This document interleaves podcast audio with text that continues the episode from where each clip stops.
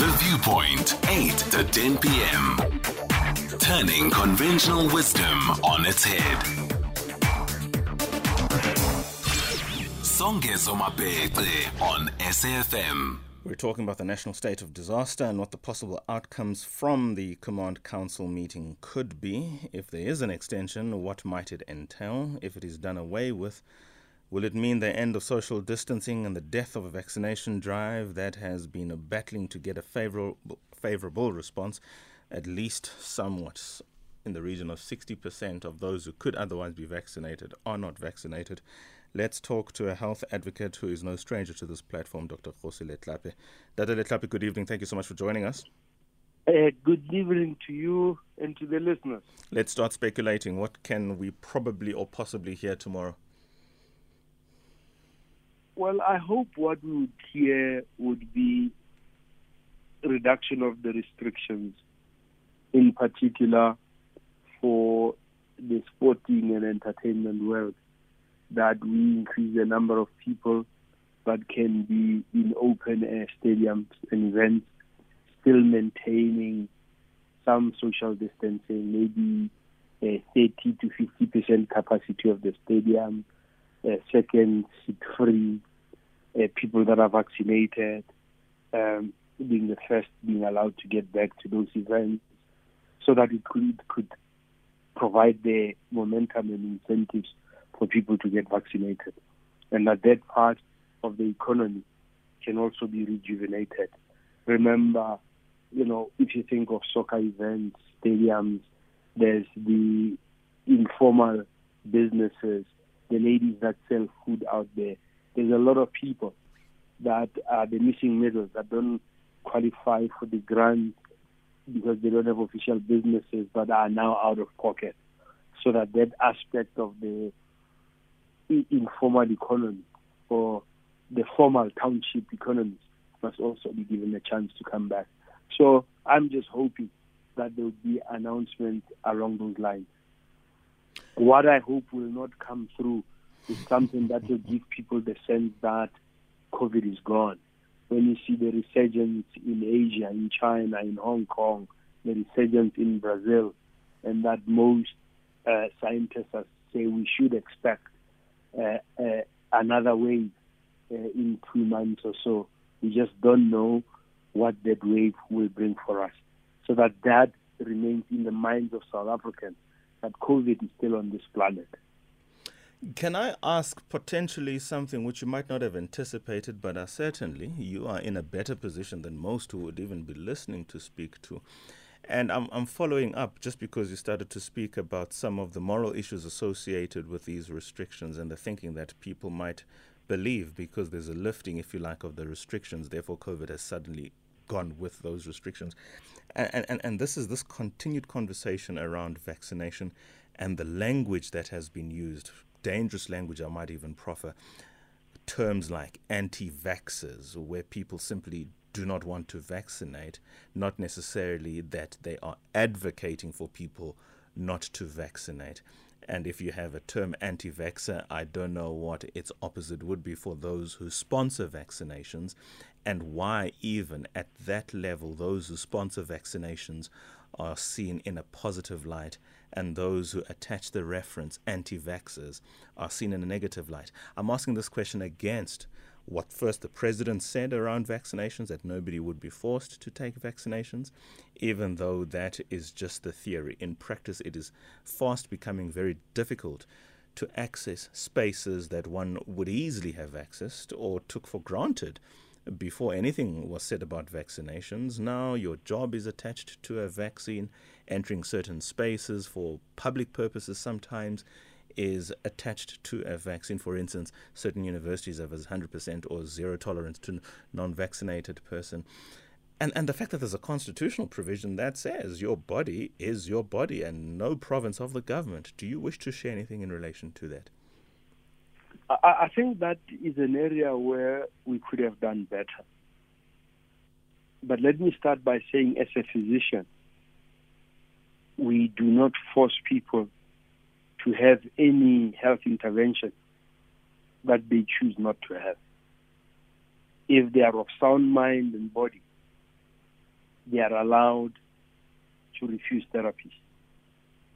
Our duty is to educate them, give them the information, and hope they make an informed decision.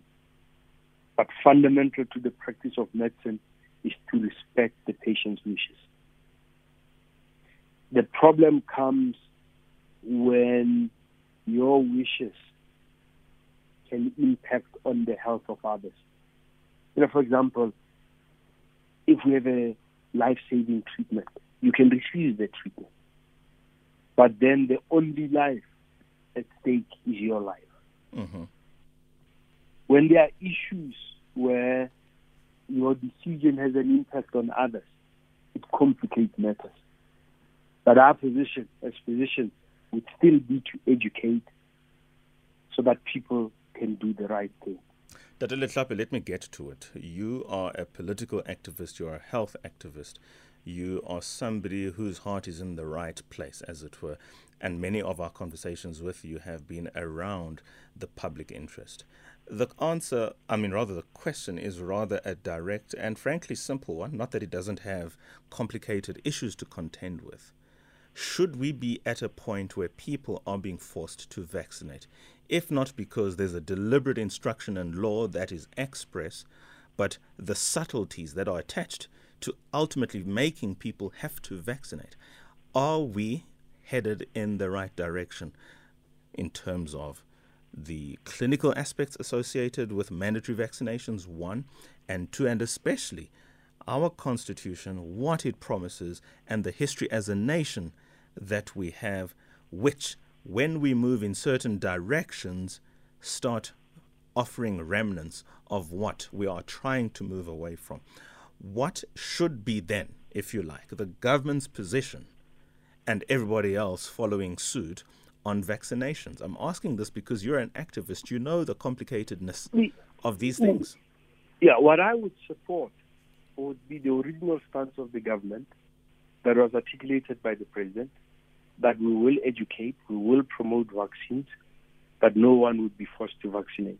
And I'd expect the state to protect ordinary citizens from co- coercive actions of powerful people, like employers, like Discovery, like the universities, so that that right of people to choose is preserved.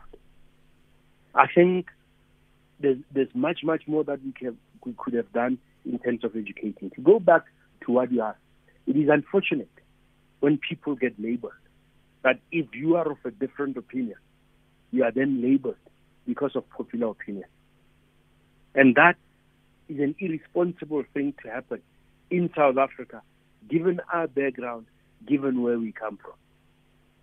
And I will state clearly, Songezo, that mm. I do not support vaccine mandates. I do not support pejorative terms where people are called anti-this. Why don't we say people are pro-vaccine, others choose not to vaccinate? Because that's the choice that they make for themselves. They are not going out on a campaign to get other people to join them or not to vaccinate. If it's a decision that I make for me, it should be respected. But I shouldn't be going out there to poison other people's minds, because I may have reasons why I do not want to take the vaccine. Maybe I haven't been convinced. Maybe people have not spoken to me properly. I haven't seen this issue of preventable deaths in terms of the vaccine. And we should show those issues and provide the evidence. But this notion that you have universities that are going to lock people out, coming from apartheid era, where people were forced to do things for themselves, would be a failure of the democratic state. Let's take a call. Anonymous in K Z N. It's been a while since we've heard from her. Welcome back, Anonymous. Here's hoping everything is well with you. Good evening. Uh, every, every, everything is well, Songezo. I don't, I don't forget to miss you, uh, to listen to you every day without fail. It's just that I got a, uh, you know, airtime problem. I'm thankful that we are over such problems, Anonymous. Okay. just now when spectrum take over, I suppose our airtime will come down. And, and, and furthermore, yes. uh, you know, you, you used to have uh, uh, share call, and you don't have share call anymore. So now we have to pay like full cost to talk to you. You should probably get Lesejo's number and send her callbacks every time you want to talk to us. But go for it, please. Your thoughts. I'll do that. But she did that uh, uh, today. She did that for me today. Uh, okay, Isn't I just want to say, you know, I, I, when you go to the hospital, you know, a lady advertised in the local paper that she vaxxed, and her hair is falling off in chunks. And the brush is, uh, you can see chunks of hair on her brush after she vaxxed. She's got beautiful long hair. And... Um, And she, uh, after, so so many things can happen in so many different ways. And I haven't vaxxed as yet, but I, and because I feel my immune system is quite strong, so I don't need the vaccine. But my problem is when we go to the hospital, to the local hospitals, why do they not do the proper COVID nineteen test instead of the temperature test? Then they'll tell us whether we have COVID or, or not, so we can take action uh, uh, quickly. Like this way, now they're just doing the temperature test. And that's not one hundred percent guarantee. Wow. So could Thank you ask your guest? Yeah, sure. My guest is listening. Is My guest certainly is listening. I mean, he's the former chairperson stroke president of the Health Professions Council. So he would have an inclination as to what perhaps the policy position would be or should be. Doctor Letlape. If you remember when we started, there were issues of uh, track and trace, Uh, going into communities, all contacts being isolated, being tested, and that was found to be too expensive and not really effective. So the issue is when you have symptoms, that's when there might be an indication for testing. You no longer do testing just for the sake of testing. So the issue of the temperature, it's something but it's not even being done effectively. I mean, I've been to many places where those temperatures would say your temperature is thirty-one. And, and it's meaningless. It's about having symptoms beyond just the temperature. Cough, sore throat, loss of taste, all the things that we know that are associated with a common flu, body aches, and, you know, stomach aches, gastric disturbances, all those things that would constitute the common symptoms of a viral infection. And under those circumstances, then testing should be done. If you're going to go into where you're going to have contact, like you'll see uh, sports people, mm. you know, you know the joke of his soccer, where you're going to be in contact with others. They can't be physical distancing, nobody's wearing a mask. You need to ensure that all those people are in a bubble and everybody is negative. When people test positive, you know, they get isolated. If too many members in a team test positive, the team is allowed to postpone games. So we test on a need basis because it would just be a waste of resources to test needlessly. There's also asymptomatic infections and community infections that occur. So there's latent immunity in the community. So we test for specific things. For example, if you're going to be admitted in hospital, you'll be going next to other patients. You'll be in contact with healthcare practitioners. They come in close proximity to you. Mm. So a test will be mandatory in mm. those circumstances. Mm. You'll be tested before you get admitted to hospital, even if you're going for routine surgery. I just so also think it's a prudent thing to under do. Under specific circumstances, it's not wise to just be testing willy-nilly. It's also a resource issue probably, but can we just yes, engage... Yes, and if you're going to fly, you're getting into a plane, it's a small confined space that you're going to be in for one to thirteen hours, depending on the length of the flight. You'll be in airports, et cetera, et cetera. So there, you know, for, to open the aviation, it's mandatory to, mm. to have tests. We're certainly not talking about others, Comair. We also yeah? have to produce... Doctor Letlape, sorry, let me ask this question. There's this conversation about a fifth wave potentially coming through to hit the country. Well, some are saying as early as next month, and I suppose when we talk about a fifth wave, it's almost inevitable given the precedent of the previous four. It's just a question of when and how dangerous it would be. Do you have comments in relation to that? Oh, yes. I mean, most uh, experts in the field and scientists say the fifth wave will be here. What we do not know is the severity of the fifth, fifth wave. If, if you see our fourth wave was different, it was Omicron, highly infectious, but with less terminal disease. Uh, so we don't know what the new wave will be bringing, what type of variant will drive the new wave. So Very well. There's a lot that we don't know, and we just have to wait and see what happens. How does government, or particularly the Department of Health, together with its major stakeholders, education, social development in particular, reconfigure themselves now? Let's imagine the president just literally wipes the slate clean, and we are, from tomorrow or from Wednesday, as the case may be, day one of zero lockdown. In other words, life is back to normal as we once knew it pre twenty nineteen. Certain things would have changed forever in the Department of Health and imagine, imaginably at social development and basic education, at least, together with others. But how now, from a health perspective anyway, has the game changed forever? I think it would be a travesty for us to go back to day zero and what we were doing prior to March twenty nineteen. Um, and, and, and it would be sad. Uh, March twenty twenty, sorry. Because COVID started in December uh, twenty nineteen. The lessons that are there, it's the simple things. There was COVID, SARS we called it, in two thousand two, two thousand three. And what was seen was that when people carried on with masking, it reduced the number of cases, the severity, and the number of deaths of the common flu season. So the issues of hygiene, the issues of keeping distance should become our new social norms so that we can curb the spread of the diseases. And as we increase access to care and we take this improved hygiene as the new norm, we may, we will be able to curb the spread of T B. We will be able to reduce the incidence of diarrheal diseases amongst children because of just improved hygiene. Isn't so that what has been missed in this?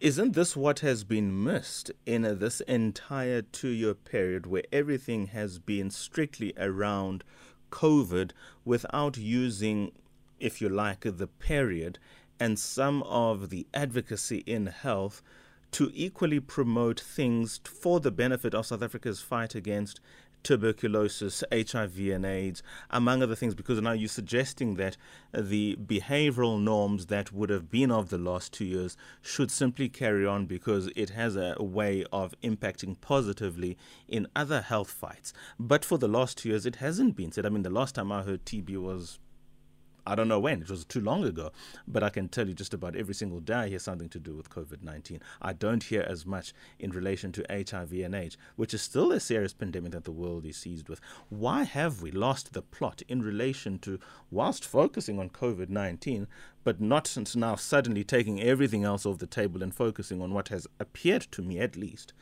a focus on COVID nineteen? That's a final comment. I think the, the, the greatest problem that we have is that things were driven by fear-mongering rather than by educating and looking at the holistic aspect. And as you rightfully say, looking at what have we learned, what benefits do we have in the health system. I mean, we still basics. Addressing socioeconomic conditions will improve how we deal with T B and H I V and AIDS, the issues of overcrowding, the issues of proper ventilation where people live, are critical, even for curbing the spread of things like T B. So we should make those connections, and we should be looking at these issues on a holistic basis. Mm. The problem is that there was this paranoia about this virus that was going to wipe everybody out, et cetera, et cetera. There was a lot of fear that was brought with COVID. And that's why when people were saying, you know, I'm of a different thought, they were then labeled. We yeah. even never had safe spaces for engagement and disagreeing as healthcare professionals. That's because a travesty on if you own. Had a different opinion, you were labeled. You are anti this or you anti that, which was not helpful. Very well. I can't take it further. We certainly shall look at what the president has to say tomorrow, and we do hope that you'll be on standby sometime next week if something materially different has gone on against what would have been your anticipation or even the nation's hope and anticipation. But as always, thank you so much for your time and your experience, Letlape. Uh, S S A, thank you very much. Uh, people, we have to make responsible decisions. COVID is still here, mm-hmm. and a lot of the ways to protect yourself is free of charge. Don't go to gatherings that you don't need to go to. Physical distancing, important, important. The habit of hand washing. Couldn't have said it better myself. Kgosi Letlape, health activist, twenty-one forty-eight. S A F M.